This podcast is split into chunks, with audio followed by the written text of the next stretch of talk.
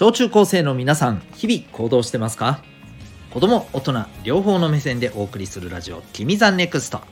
お相手は私キャリア教育コーチのデトさんでございます。人間関係勉強スポーツ表現活動から仕事夢の実現まで自分らしくありたい小中高生を応援するコーチングの教室を開いております。この放送では身の回りのさまざまなことから得られる学びを毎日お伝えしております。さて今日のテーマいきたいと思います今日はですねこれは必ず考えておくべきトピック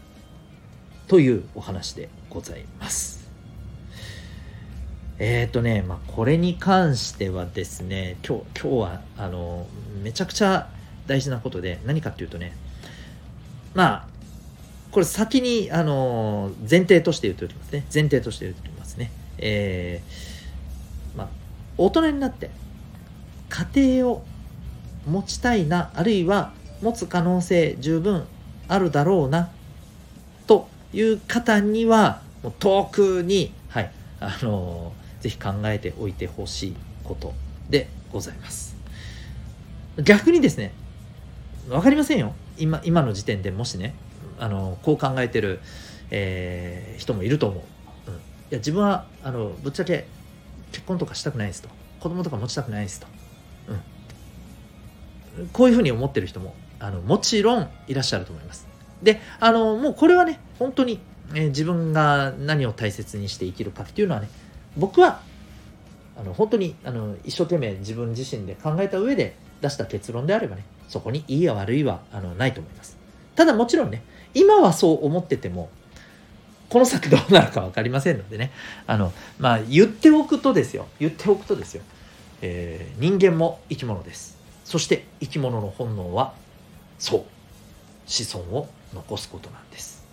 はい、何のこっちゃいって話かもしれませんけど、まあ、だから家庭を持つ可能性はねまあまあありえるよということを踏まえた上で今日のことはねできればぜひ早めのうちに考えててほしいなというお話です。さあ、そろそろね、本題行きましょうね。何のこっちゃいなのでね。これ何かというとですね、えー、結婚する前に、うん、ね、パートナーを見つけてね、結婚する前にですね、やっぱりですね、自分自身の価値観、そして自分とは違う価値観に対する理解力、理解意識だな、うん、これは絶対にですね考えてそして、えー、やっぱりね意識として持っておくべきことです。はい。ちょっと難しく聞こえた人はもう少し砕けた表現にしようね。こういうことね、えー、自分はこういうことが大切ですっていうのをまずちゃんとね、えー、持ちましょう。言えるようにしましょう。そしてね、えー、いやそれ違くねって思うような相手の考え方にも理解を示せるような、えー、心の器を持ちましょう。そういうことです。わかりやすいですね。はい。これめちゃくちゃ大事なんですよ。うん。なぜかというとですね。はい。これはもうおそらくね皆さんの、えー、ママさんパパさんもねお母さんお父さんもね、えー、おそらくいや間違いなくここは感じてることだと思うんです。それ何か？同じ家庭でね同じ家族であってもですねやっぱりね考え方や感じ方何を大切にしたいかっていうのはやっぱりねズレが生じるものなんですよ。ねもう言うまでもないよねこんなドヤ顔で言うことじゃないですよね。ただねそんなことは分かっていても分かっていてもですよお互いにね家庭を一緒に営むってなったらさいや分かってくれて当然じゃん。みたいな気持ちがねどっかに出てきたりするものなんですよ。だからこそ違いっていうところでなんかモヤモヤしたりね喧嘩になっちゃったりさそういうこともあるわけよ。あのこれさあのもちろんね場合によりけりだと思うけどお家でさもしさお母さんお父さんがさ何かちょっとねうん少し言い合いになってたりすることを見かける場面ってあるかもしれない、あるかもしれないけどさそういう時ってあそっか違うところがあってこの辺がちょっとねずれてるんだなって、うん、なんかうまくここがしっかり調整できたらいいな。なんかそれに対して自分が何かね、あのー、できることないかなとかね。そういうふうに前向きにね、えー、受け止めてもらったらと思うんですよ。なんかもうあもうどうしようやばいみたいなね、え過剰にそう思う必要はないとは思いますけども、うん、どうしてもそういうところからねやっぱ出てきたりするんだよね。そういうねちょっとしたこうあのすれ違いとか違和感とかまあそれによってちょっとした揉めるっていう場面はねどうしてもあります。まあこれ別にね、えー、友達との間でもあるでしょ？学校の先生ともあるでしょ？しょっちゅう。しょっちゅうじゃまずいか。いやでもしょっちゅうだったりするよね多分ね、うん、まあいいやそれは、うん、そうそういうことってあるのは結局、えー、何を大事にしたいかっていうのがやっぱずれてるからででここをですね前もってねやっぱ確認することって重要なんですよ。うん、これねちょっと最近見た記事なんですけどねえー、っとね結婚前に夫婦で話しておきたい、えー、まああのことについてね調査したこう記事があってですね、うん、でねここには、えー、こうやっぱりいい家庭をね、えー、理想的な家庭をね作る上でまあお互いに、えー、理解した方がいいというね、えー、こと。これ何かっていうとね、えーと、上位のランキングがね、えー、働き方。あとね、住む場所。で、お金の使い方。ここらしいです。これがね、上位3つです。ついでに言うとね、第4位はお金の管理の仕方。だからやっぱお金なんだ。うん、だから、まあ、ざっくり言うと、働き方、うん、住む場所、そしてお金に関すること。だこの3つに関してはさあのね、えー、まず自分自身はどんな風に、えー、考えるか。どんなことを大切にするか。例えばその働き方で言うならこういう働き方を自分は大切にしたい、